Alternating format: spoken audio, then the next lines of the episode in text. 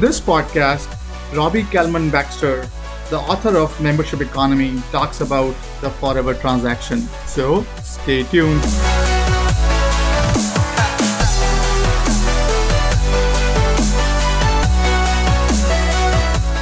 Welcome everyone to Work 2.0 podcast. Today we have a, an, an, interesting guest. So let me talk about uh, our, our today's guest, Robbie Kellman Baxter. She is a best-selling author, speaker, consultant with more than 20 years of experience providing strategic business advice to major organizations including Netflix, Wall Street Journal, Electronic Arts. In the past 10 years, uh, her company Peninsula Strategies has advised over 100 organizations on subscription and growth strategy. Um, her first book, The Membership Economy, was an international bestseller. Her new book, The Forever Transaction, was released in April this, this year. It has been described as a true game changer, uh, taking readers through every step um, of the subscription business process from initial startup um, or testing to a new model to scaling the operations for a long term growth and sustainability to re- revamp culture uh, so everyone works together to optimize customer lifetime value. And for, for learning more, you can go to Robbie's website. It's uh, robbiekellmanbaxter.com, and I'll put the link on the description as well for our listeners and viewers to, to check out. With that, uh, welcome to the podcast, Robbie. Oh, thanks so much for having me. Awesome. So, uh, by the way, amazing book. I think I, I and, and I, I would love to get on the on, on the meat of the stuff. But before that, let's let's let's talk about the shell first let's talk about your journey like what brought you to this point? If you can walk us through your professional journey that will be that will be amazing. Sure. Well you know um, prior to going to um, business school i had been a strategy consultant and really enjoyed that kind of work. And after business school uh, i worked in product marketing for five years. And um, i got laid off when i was on maternity leave with my second child. And at that point, which of course is totally legal and it's it's a it's a disappointment, but it was completely, you know, legal and a reasonable thing for the company to do. Um, but it left me in a place of saying, I want to be in control of my own career, especially while I have small children. So I went back to consulting. Uh, but instead of going to a big firm, I had been with Booz Allen and Hamilton, I went out on my own. So I could have complete control. When you're an independent consultant, really the only person you have to answer to is your client right? And everything else is you know everything is up to you and the client on how you structure it how many hours you work when you work. So i started doing that with a very short term focus but i soon realized that this could be the perfect career structure for me and that if i wanted to be a consultant i really needed to have an area of expertise.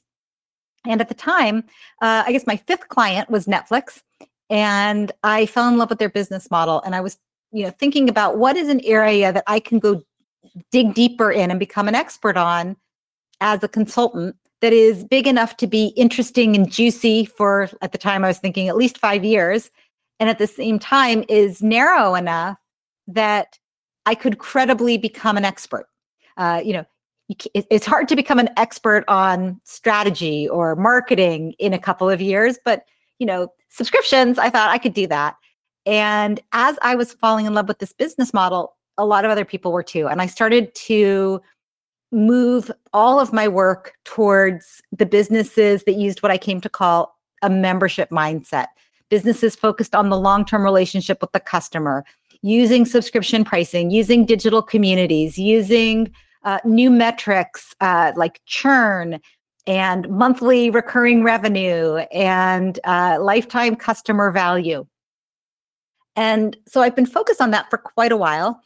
Um, but even though I was seeing this massive transformation and seeing the potential of these ideas to transform virtually any kind of business, a lot of executives weren't seeing it. They weren't seeing what I was seeing. So I wrote my first book, The Membership Economy, to share what I was seeing and why it was so powerful. Five years later, I don't have to explain to anybody why subscription models are powerful. Uh, but what is happening is people are struggling with the how. So the what and why, everybody gets it. The how is another story. And that's why I wrote the Forever Transaction. Interesting. Uh, uh, beautiful journey.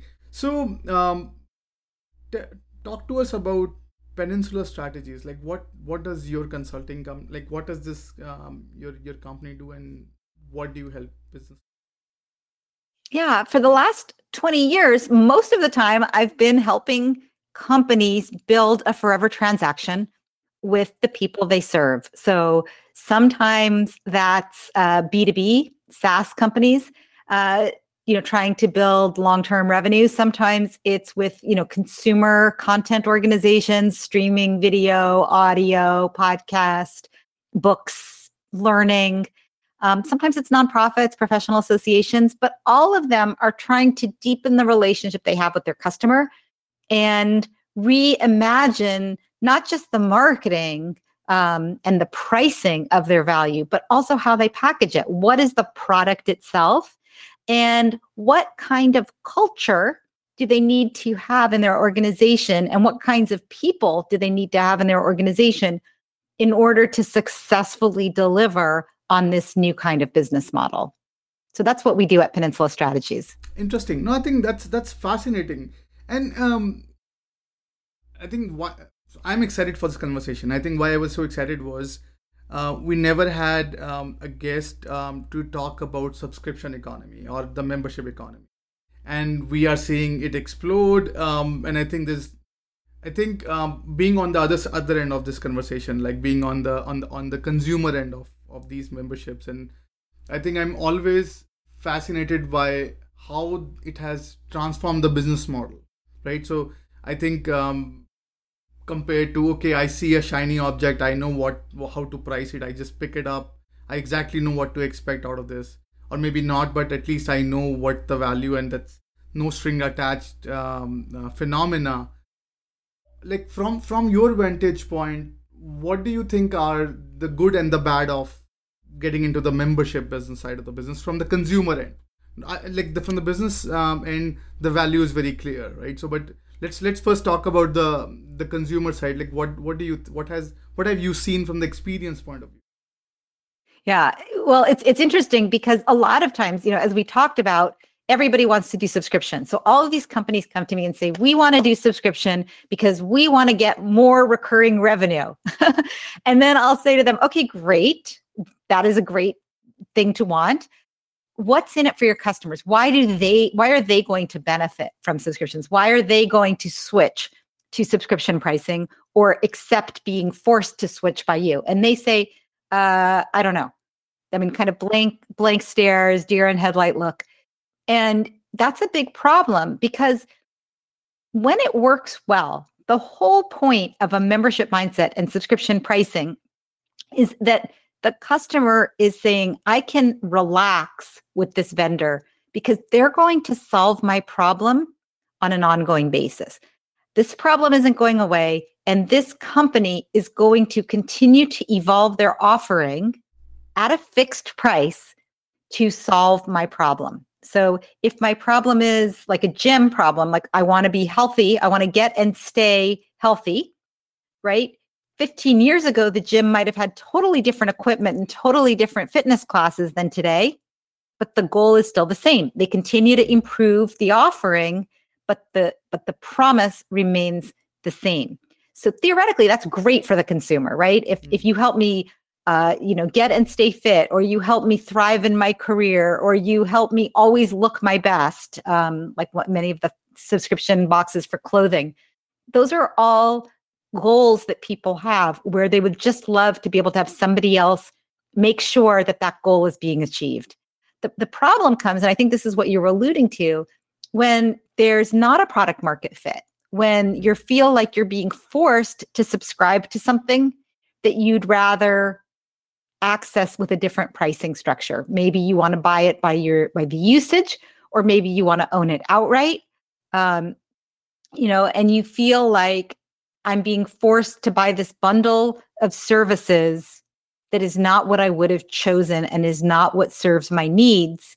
That's the biggest problem with subscriptions. And frankly, it's what's driving a lot of the subscription fatigue that many of us are feeling this sense of I'm being forced to buy something that I don't need, or I'm buying more than I need and I'm not using it, even if it's great, like, you know, a lot of magazines, right? You know, the New Yorker problem, like they pile up and I don't read them and then I feel bad about myself.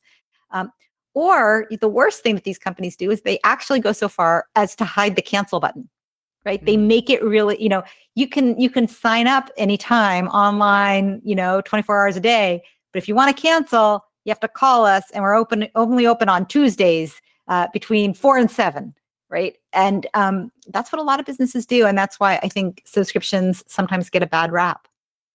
We'll resume after a short break. This part of the podcast is brought to you by First Friday Fair, fastest AI powered way to find your next opportunity. Check out the website firstfridayfair.tao.ai and find your next dream job. Let's get back to the podcast. Interesting. And and um, from your vantage point, um, what are some of the um, some of the businesses or, or some of the business models that are not ripe for or that are not meant for, as you right said, rightly said, product market fit for something like a membership or, or the subscription uh, model?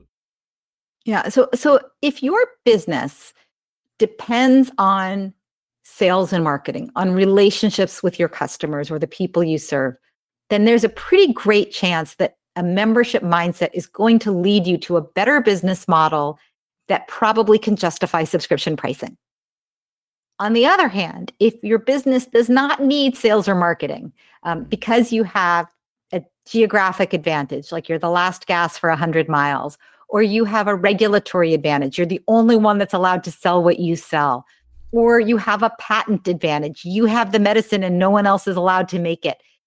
You don't really have to care that much about how you treat your customers or developing a relationship with them because you'll make money regardless.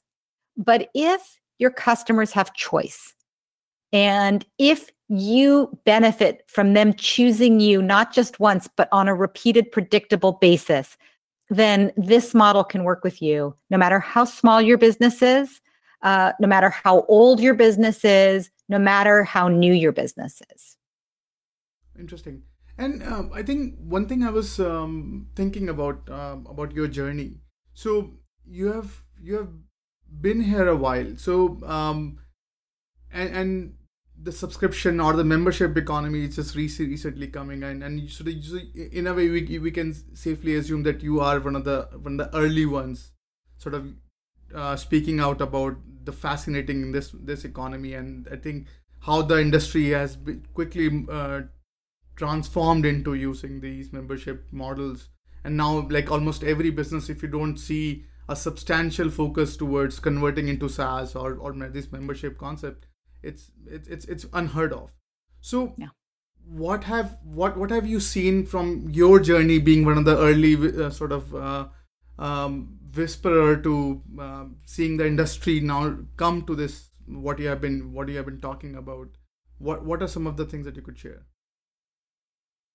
yeah i mean the the the space for subscription pricing has exploded and as you point out um, you know, virtually every business is thinking about this if they haven't already launched a subscription. And this is including Burger King has a coffee subscription. Caterpillar uh, has publicly said that in the next five years, they'd like to move away from buying or selling their heavy equipment outright to having people subscribe to access it. Um, professional services firms are using subscriptions. So everybody is moving towards subscription. So I'm seeing an increasing level of sophistication, um, both among companies that understand how subscription might work in their business model and on people, consumers, whether they're buying on their own behalf or whether they're buying on behalf of their company. Um, much more sophisticated about understanding subscription pricing. I mean, I remember when I was first starting out in this space, sometimes uh, companies weren't set up, either companies weren't set up for recurring revenue payments or consumers didn't trust companies to give them the credit card for automatic mm-hmm. deductions. So, you know, we've come a long way. Right now, you know, it's never been easier to launch a subscription business. Um, solopreneurs have subscription revenue, so that's that's a huge, a huge change. Um, and of course, with that change, there's a lot of bad actors who are creating subscriptions from whatever whatever products and services they already had and just slapping some subscription pricing on that bundle of offerings without really thinking about the implications across the organization sales, marketing, product development, support, finance, HR, everybody's role changes when you move to a subscription model. And I think a lot of organizations haven't really figured that out. Interesting. So, um, when someone reaches out to you um, for for getting in this this journey of converting their business model, like what is a typical stage that these guys in when when they when they reach out to you saying, okay, help us uh, transform into this, and and yeah, just just talk about like when do you see these businesses really knocking on your door saying, okay, help us? Yeah, it's such a good question. Um, and uh, you know, I sort of see see three big cases. Well, so there's you know, in, in in one level, you know, there's there's three stages of maturity, and that's how I structured the Forever transaction. Um, the first stage is launch. Uh, second phase, and that's when you're just starting out, whether you're an entrepreneur starting a new business or you're an intrapreneur building something different inside a big company. Um, second phase is scaling. So you've got your product market fit, you know who your best customer is, you know what the promises you're making to them, and you have that initial product that solves that problem. And now you need to kind of put fuel on the fire. So scaling um, is the second set of problems, which is okay, we have this little business model that works, but it's very manual and you know we know that we could do more if we were investing more in marketing if we had a bigger team if we had a you know a more sophisticated technology footprint to support what we're doing uh, if we were building a culture that supported this kind of mindset. And so that's the second phase of the book and that's the second big challenge is how do we scale? And then the last group of customers come to me because their model used to work and it's not working so well now. So these are the newspapers and the gyms and the professional associations and the country clubs where they say people used to join and stay for a long time and we had a great model. And today it's not working like it used to work. And so those problems are like figuring out why do people join and stay, but nobody new is joining? Um, mm. or why are people leaving at a more rapid pace than they used to? Or why are our customers all demanding features that they used to be okay not having? And so there's a third bucket of challenges that organizations face when I'm kind of, you know, and I spend a lot of time in the trenches with companies doing subscription and really trying to figure out what's not working. And so that's that third big group of how do you maintain a leadership position when you've been successful in memberships for too long? Interesting. And, and what are some of the misconceptions that that that, that you see um, businesses have when it comes to their understanding of uh, membership or or subscription? Like, what are what are some of those misunderstanding that businesses think? I think the biggest mis- misunderstandings. I mean, they vary across each of those phases. So, in the early phases, I think a lot of organizations underestimate what it takes um, to create a subscription uh, they think we'll just put some things together. And if we can make an argument that they belong together, people will buy the argument. So, uh, you know, I have, uh, you know, I have a pen, I have a book, uh, you know, I have a bag. Uh, the pen is worth ten dollars. The book is worth fifteen dollars. The bag is worth three dollars. So if I charge twelve dollars for that, people are going to be thrilled. But maybe the book is an old book that's no longer relevant, and maybe what's in the bag is stuff that you don't want uh, maybe you're not going to buy it. And so uh, I think a big problem is not having product market fit or a unique problem in subscriptions is you have product market fit for acquisition. So in other words, your pitch, your your headline benefit is big enough to get people to join, but once they start using your product, they don't like it. And so they cancel or they never use it and so they cancel because you don't have engagement benefits or retention benefits. So people are joining like crazy and then leaving right away. So those are some of the big early problems. I think in the scaling phase, um, a big issue is they don't, the organization doesn't invest in oper- operationalizing what they've learned. They're not, they don't realize like we need to think about a new tech footprint. We need to think about the right metrics. We need to think about the right culture. Um, they're so focused on the product. They're so focused on the market and you know this is the phase where the operational team really comes into play um, the uh, administrative part of the organization. And then i think in the last phase the biggest misconception is that by taking care of today's members you will never have a problem. And i always say you have to be member centric and listen to your members but it's an orchestra. It's not a soloist. So it's not just about listening to today's loudest members it's about also you know listening to the people that are considering joining your organization tomorrow's members and the people that are lapsed members the ones that used to be members but canceled. Why why did that happen? And then the last group is you know what about people that you made the offer to and they chose something else? What happened to them?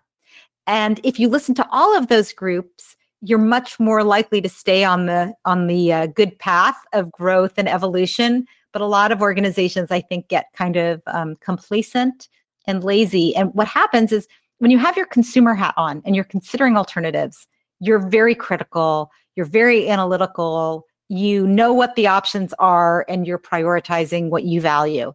Once you become a member unless that company really does something bad you're probably not looking for alternatives. Like once you mm. join a gym you don't go to other gyms. Once you you know get a subscription to a newspaper you're probably not reading other newspapers. So you might not even know how old fashioned or worn down or tired the subscription you're paying for is because you're not in consumer mode anymore. But tomorrow's members who are in consumer mode can see your offering for what it is. And i think a lot of longtime organizations the big problem the big mistake that they make is that they say our members love our, our offering our members love getting things faxed to them. Our members love print, they hate digital, right? But if you're just starting out and you're looking for, let's say, a training program for your company, right? And they don't have a digital component, right? You're not going to choose it. Now, if you've been using it for 25 years and everybody on your team has been using it for 25 years and everybody's used to it, you might not cancel and look for something else. But if you're just making this decision and this buying decision right now, you're going to judge them a lot more harshly. We'll resume after a short break. This part of the podcast is brought to you by First Friday Fair, fastest AI powered way to find your next opportunity. Check out the website firstfridayfair.tao.ai and find your next dream job. Let's get back to the podcast. Interesting. Wow. So, um, and thank you, thank you for sharing that. So, from from your vantage point, who are um, who are the businesses that are ripe for for for sort of transforming into say like they, they know they are ripe for transforming uh, for uh, subscription or membership based pricing and what do you think from from from your point well right now you know we're we're talking in the fall of 2020 and I think right now what's happening is uh, COVID is accelerating the transformation of many, many businesses to subscription, to digital and to subscription. Um, and there's a couple of reasons for that. One of them is that uh, subscription businesses have proven to be more resilient than their transactional and episodic peers. Uh, that's because subscription businesses are designed for an ongoing relationship. They're opt out, not opt in uh, once you join, you make it a habit and you're not likely to change your habits unless you're forced to. Um, the other thing about subscriptions um, is a lot of them are digital. And so a lot of companies are being forced to rethink their forever promise and how they deliver on that. So if my forever promise is I will uh, teach you how to be a leader, I'm teaching your company leadership skills, let's say, and I've done that through live trainings. And now I can't do live trainings in person in my beautiful facility in Hawaii. Um, you know, I'm going to lose my customers if I can't figure out a way to deliver on that same goal, on that same promise, but without with social distancing.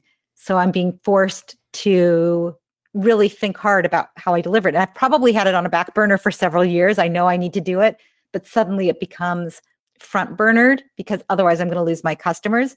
And then the last thing that's kind of driving this transformation is the consumer themselves, which is, you know, I am forced to adopt new habits because COVID is preventing me from doing things the way I've already always done them, right? I can't go to work anymore. So I'm going to use Zoom. And even though I don't like using screens, I'm going to figure it out. Right. Uh, my mom, who's in her 70s and, you know, doesn't really change her habits very often, right? Most days she used to go, you know, go to the grocery store in the morning, then go to her yoga class, and then later in the day, maybe go to a book club or have dinner with a friend. Uh, she and my dad can't do any of those things anymore. So now what she does, you know, in very short order, she signed up for Instacart. She started using Amazon, whatever the Amazon delivery of Whole Foods was. Um, so she subscribes there. She is um, doing streaming yoga classes in her bathroom. She's um, uses does Bikram yoga, so she has the space heater and the shower with the steam and the electric blanket on the floor so that the room gets really hot, and then she streams the class. And she's socializing over Zoom. So she's been forced to change all of her habits. So you have a moment right now. Um, if you were ever thinking about changing things, your customers are going to be receptive to it right now. And they're looking for new ways to do things. So we have a window, we have a moment where we can, you know, quickly move our business model toward subscription, toward digital, toward a new way of interacting with the people we serve. I think that's um, fascinating. I think that's that's nicely put. So if if you think from a business point of view, right, it's a cultural change. I think you you said many times like okay, so uh, we are changing. Uh, this is transformative. This is like some businesses though they don't they don't easily transform or they. So when you when you say deal with the business, how do you um, how do you console them or how do you um, work with them that it's it that um, it's a cultural change or, or how do you tackle the cultural part of because that that's the thickest layer that is almost sort of restricting any business to like dissing that this phenomena will not work and instead of embracing it as as as the future like how do you what what are what are some of the best practices that you have seen in your journey that has worked yeah. So, what usually happens, um, this is so we're talking about an organization that is episodic and transactional. Um, they want to experiment with subscriptions. So they take a small team and put them over in the corner. And that team, you know, iterates and iterates and innovates and innovates until they come up with a subscription model that's working. And then the CEO and the board say, wow, that's amazing. That's our future. Let's move it from the corner into the center of our organization. Right. And it's at that moment, usually, where cultural change becomes really important because the rest of the organization, um, first of all, they don't understand why the company is moving to subscription. And in a lot of cases, it doesn't make sense because short term subscription is going to make less money than a transaction, right? If I buy a mm. car, I'm going to spend a lot more in that transaction than if I subscribe to a car in that first transaction, right? So if I'm the person that's responsible for selling Lamborghinis and suddenly there's a subscription to uh, a range of Lamborghinis, I'm not going to even understand why we're doing that. Second, so that's kind of just understanding. A second issue is I might be nervous about my own career because I'm a big game hunter. I sell to people who have lots of money so they can buy a Lamborghini. Suddenly, sales is going to look more like farming and less like hunting, right? Mm-hmm. Where I'm going to find somebody who's going to subscribe for a really long time. That's not my skill area the deals are much smaller. I can see the writing on the wall. I'm not going to get the same kind of commissions for bringing in a subscriber as I used to for bringing in a buyer. So I think people are going to push back because they're mm-hmm. afraid of what it means for their job. Um, and um, and then I think there's some actual skills that the company might not have. Uh, so, for example, uh, you need you know let's say let's take customer support. Um, in an, in an episodic or transactional business, there's often a function called customer support and their job is to fix things that are broken you know you call and complain and say this isn't working as i expected and the customer support person either tries to fix it for you or sends you a new one or gives you your money back and gets you off the phone as quickly as possible. In a membership economy you don't want to wait till they complain because probably when they complain the complaint will come with a cancellation. Hmm. you want to make sure they're getting the value that they paid for from the moment they buy and you want them to establish habits that will keep them for a long time. That's a very different skill set for your your support team right? It's a much more um, consultative uh, experience it's much closer to account management it's much closer to professional services it's much closer to sales and marketing. So you need sometimes you need a different person. Sometimes you need different training for that person. Uh, but there's a lot of these this cultural change. And then from a core perspective, you want the whole organization to be looking at the long term and saying, how are we going to help our customer achieve their goal? And how do we continue to evolve our offerings, not just our products, but our services and our delivery so that they better align with the needs of the customer. So that also changes, let's say, the, the way you even build your own products, right? Instead of wanting to build a new product every 18 months that drives people to upgrade, you want people to kind of relax into an ongoing experience. So you want to make small changes over time to keep them. And you don't want to do anything too big to kind of make them reconsider their buying decision. So it really is a very dramatic transformation. And so the first thing you want to do is be aware of those challenges. And then the second thing you want to do is really map out a cultural transformation rollout, right? A strategy, um, taking into account what the impact of the subscription pricing is going to be on the way people do their jobs. We'll resume after a short break. This part of the podcast is brought to you by First Friday Fair, fastest AI powered way to find your next opportunity. Check out the website firstfridayfair.tao.ai and find your next dream job.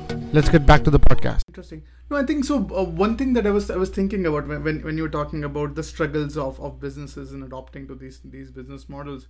So I remember there's a local company in Boston. Um, I think it's a five six years ago. I was talking to one of their one of their financial chiefs, and and he was getting paranoid on the fact that there was a massive push in in exploring the the SaaS model or the subscription model for that business, and they were saying that we will definitely see a dip in our revenue. We would definitely see um, uh, our our customer expect like the expectation we have uh, sort of cultured our customers and their expectations for last like 20 30 years and and now we are asking them to now shift the um, or at least we are shifting their mindset of because they they maintain our quality our standard with with that and pricing is, a, is is an important part of of of the brand perception that they've created. So it, it just it just uh, shake us to our core. And they i think I, I remember they end up buying a small company who are subscription based to learn from them. Yeah. and, and, and and sort of uh, uh, understand their business model and see how they can integrate that and learn from that because they were having a lot of difficulty internally sort of uh, grappling this or converting this fact that we can be a subscription based business. So from from your vantage point when you deal with businesses uh, coming coming to you like how do you uh, what are some of the some of the tricks that you have seen businesses you do to basically understand and get on the other side quickly or, or painlessly? Like what are some of the things that you have seen?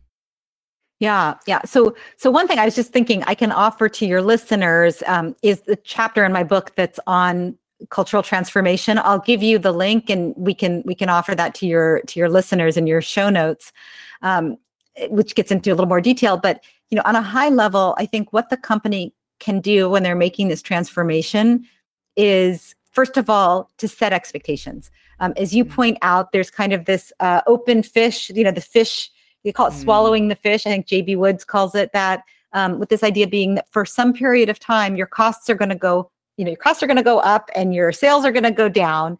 And eventually they'll, they'll come back together but you need to be patient you need to expect that so you need to advise your investors your stakeholders your shareholders to expect that uh, you also need to spend a lot of time helping your employees understand the broader context of why this change is happening and the power of subscription revenue on you know recurring revenue predictable revenue the ability to know your customer better uh, and the ability to get a higher market valuation so that your team understands conceptually why you're doing it. And then to get down to the level of what does it mean for me in my job uh, with each employee so that they really understand what's going to change. And then I think a third thing is to be willing for some people to not make that transformation.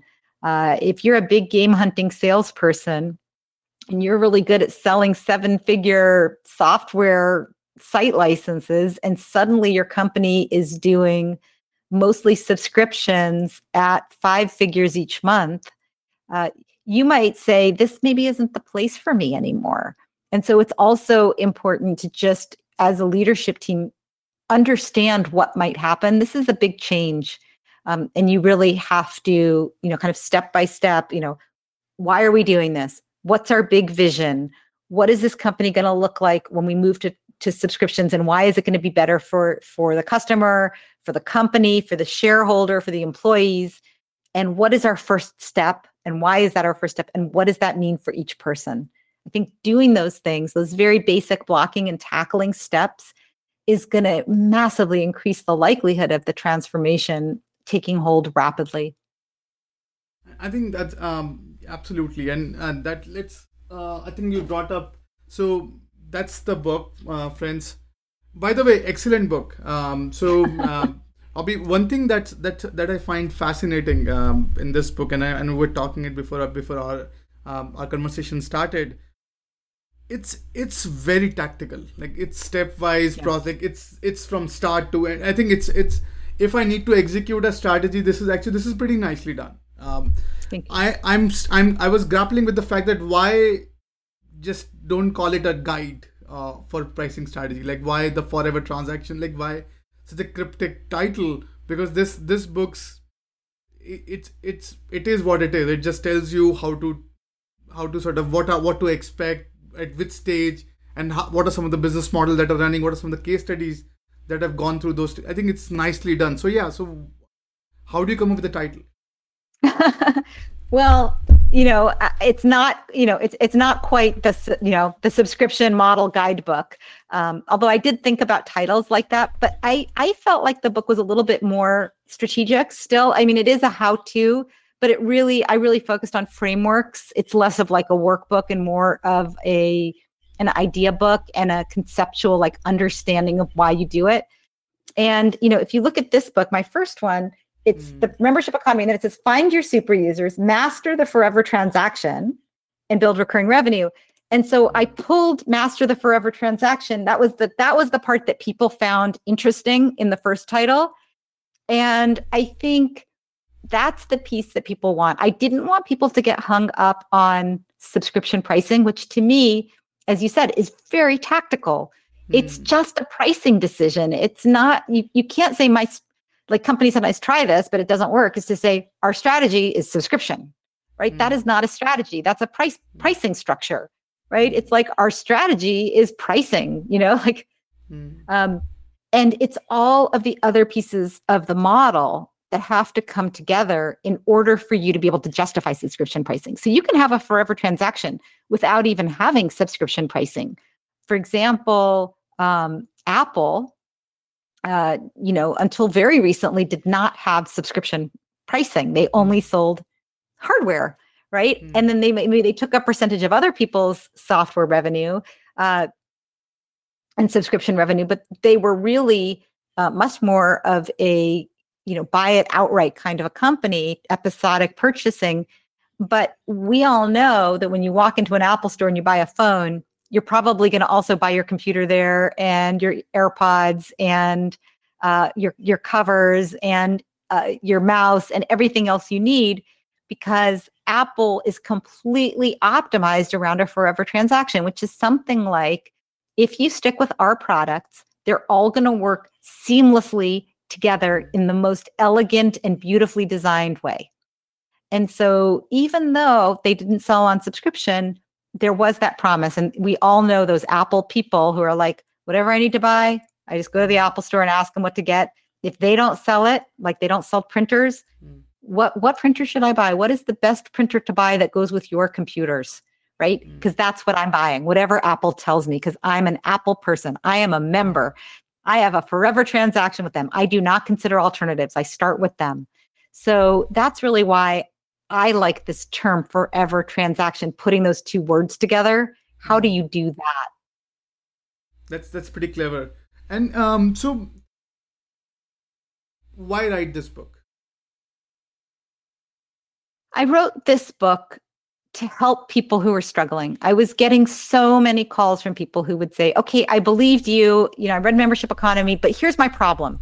you know i started down this path and you know boom into the rat holes very specific problem right uh, people are subscribing um, they're joining but they're canceling really fast people are subscribing and staying for six months and then they're canceling like clockwork and i want them to stay longer uh, people used to subscribe and they won't subscribe anymore uh, i'm i'm having you know all the cultural stuff like my first book i really didn't talk about culture at all but i was seeing it all the time that you know this isn't going to work if the people doing the work aren't bought in.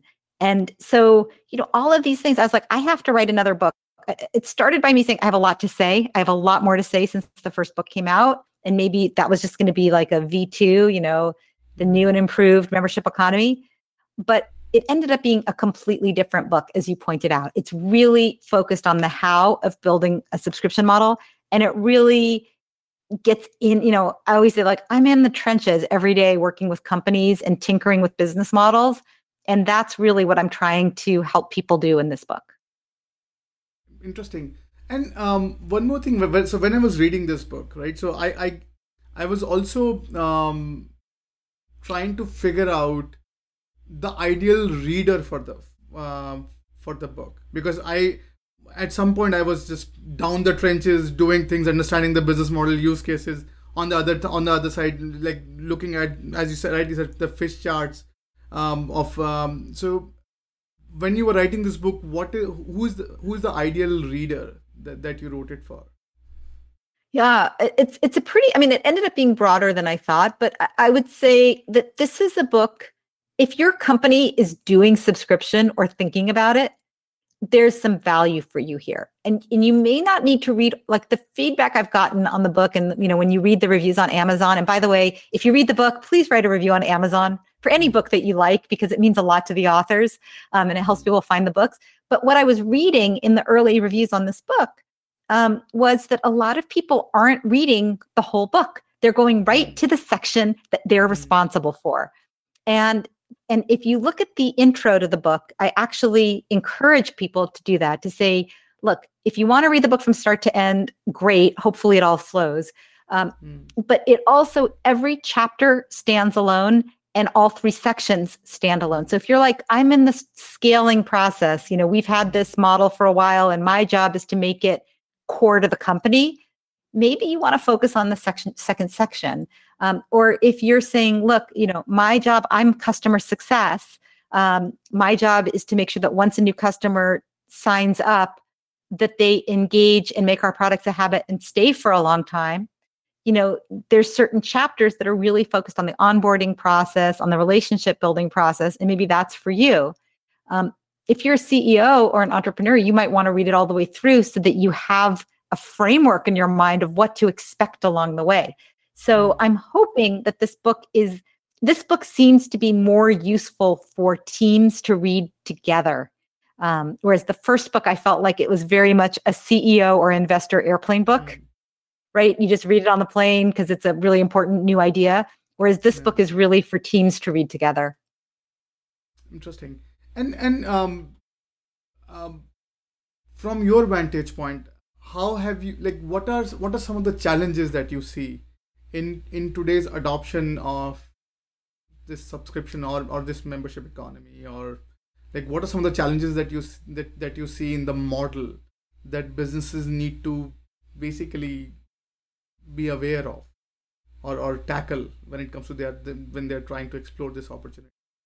Yeah so so i think the biggest thing now and you know i'm a subscription person so i almost can't believe i'm saying this but you know subscription isn't for everybody and it isn't a panacea. Um, mm. you can't just hit all your goals by moving to subscription.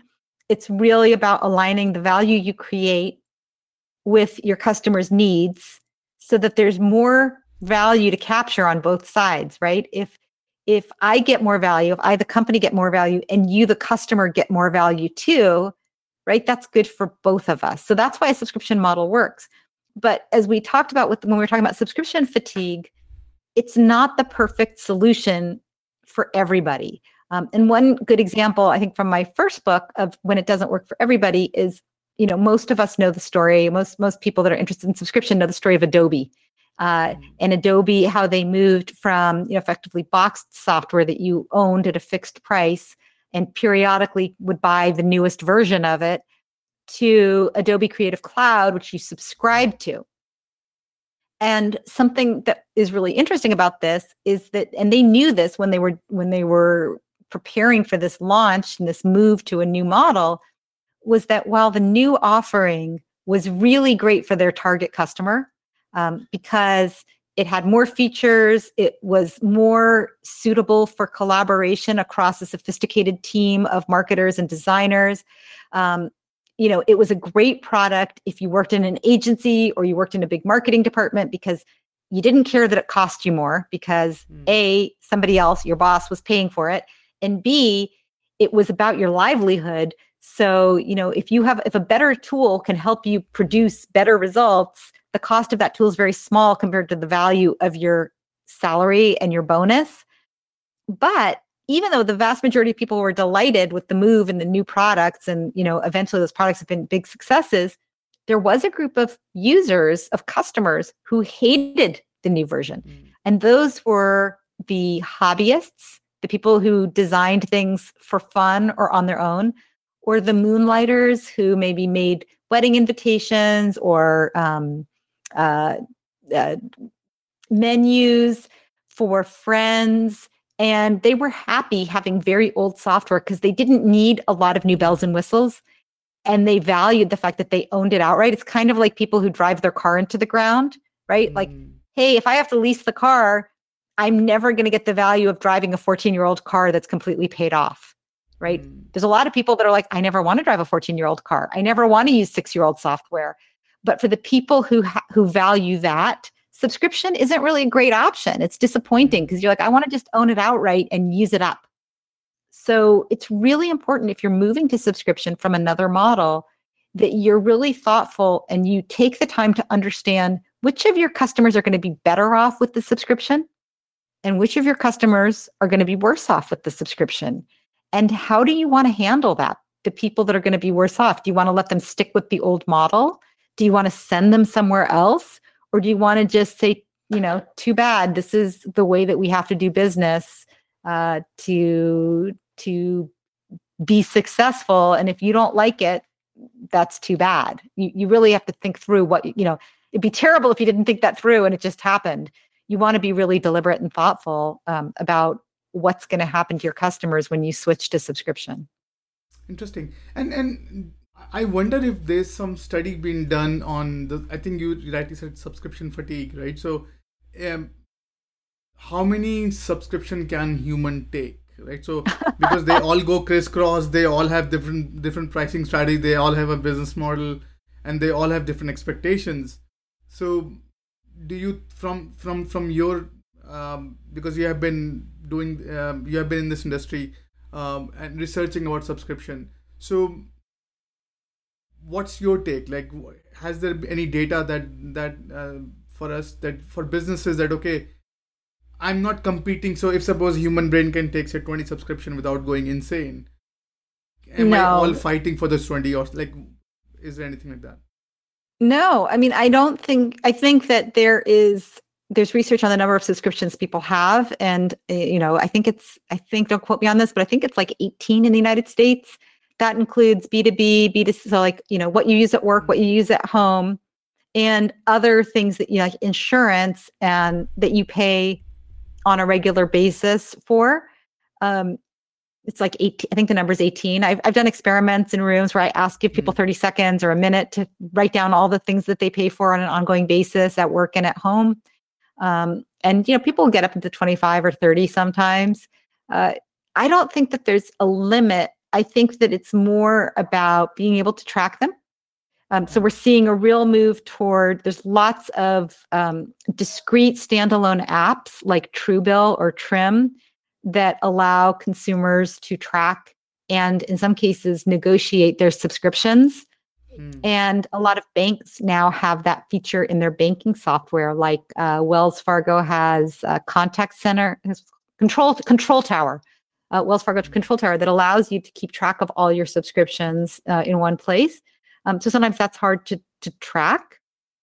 Uh, and and then as long as they're all valuable and as long as they're a better way of aligning value with what you pay i, don't think there's a limit um, on the number interesting interesting so um, thank you for walking us through that so i think now we're at the tail end of the conversation so i want to um, spend a few minutes on your journey um, specifically. So we ask all of our guests to talk about um, some of the some of the qualities that has really helped them become what they have become what uh, attribute to success. So what would what would be your qualities that you that has helped you be what you are today? What would you what would you say?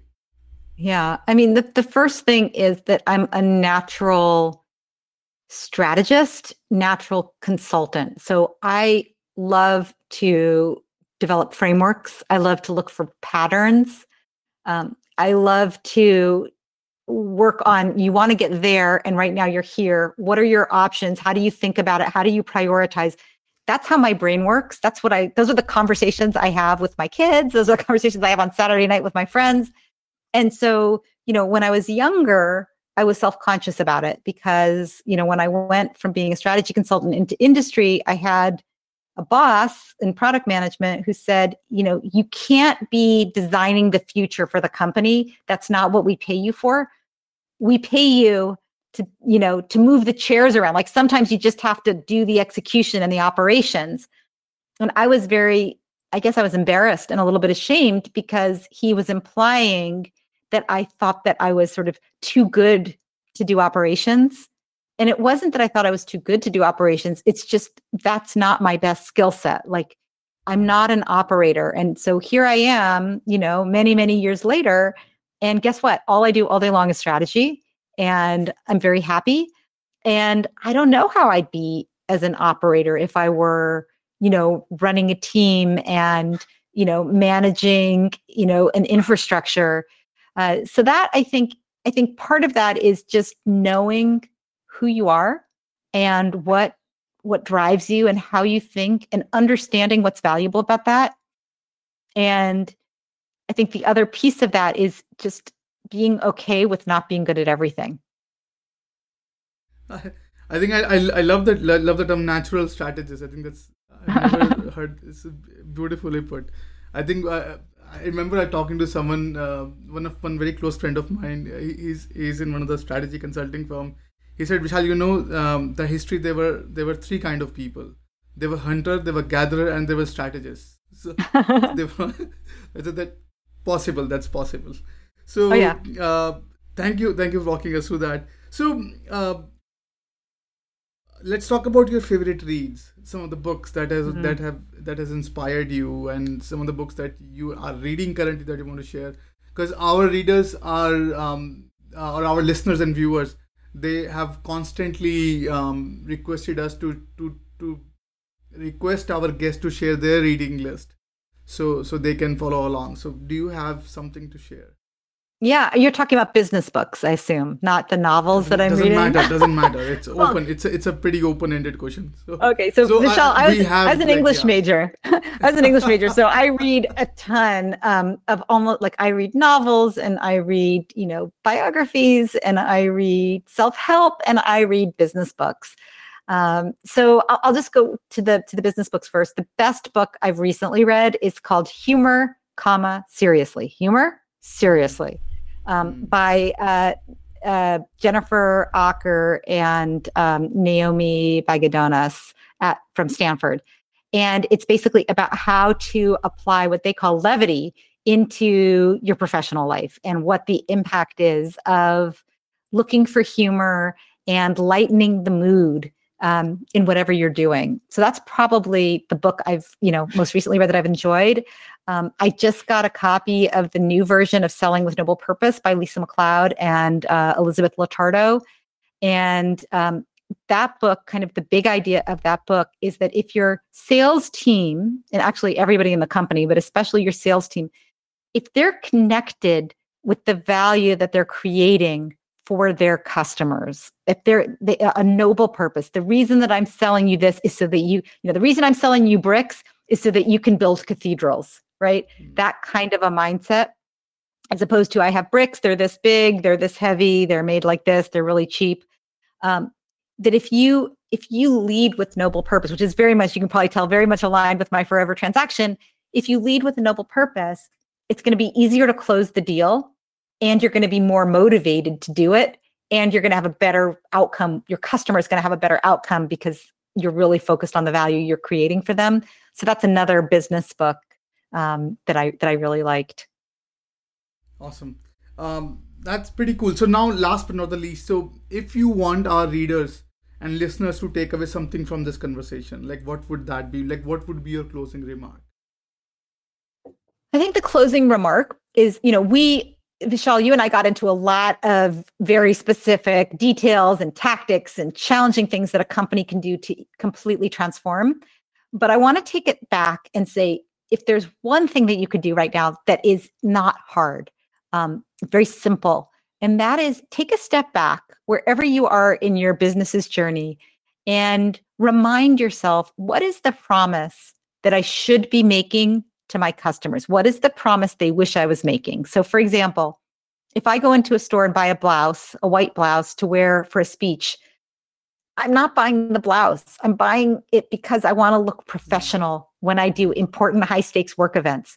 If they were selling me feeling confident at high stakes work events instead of white blouses, I would be so much happier because that's really what motivated me to go to the store.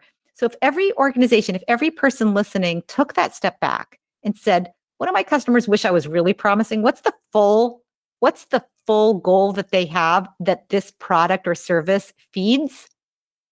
If you do that and then you say what more can I do to better deliver on that promise? I guarantee a world will open up in terms of how to evolve your product, how to change your messaging, how to change the way you support the company, um, everything. You'll start to see all kinds of potential, and you don't even have to move everything to a subscription pro- a subscription pricing model to benefit from it. You can just start with seeing things through that long term lens. I think beautifully put. Uh, with that, thank you so much, Robbie. I, I, I wish you nothing but success with the book. And I think to our listeners and viewers, so we'll put the link on the description where you can get this book.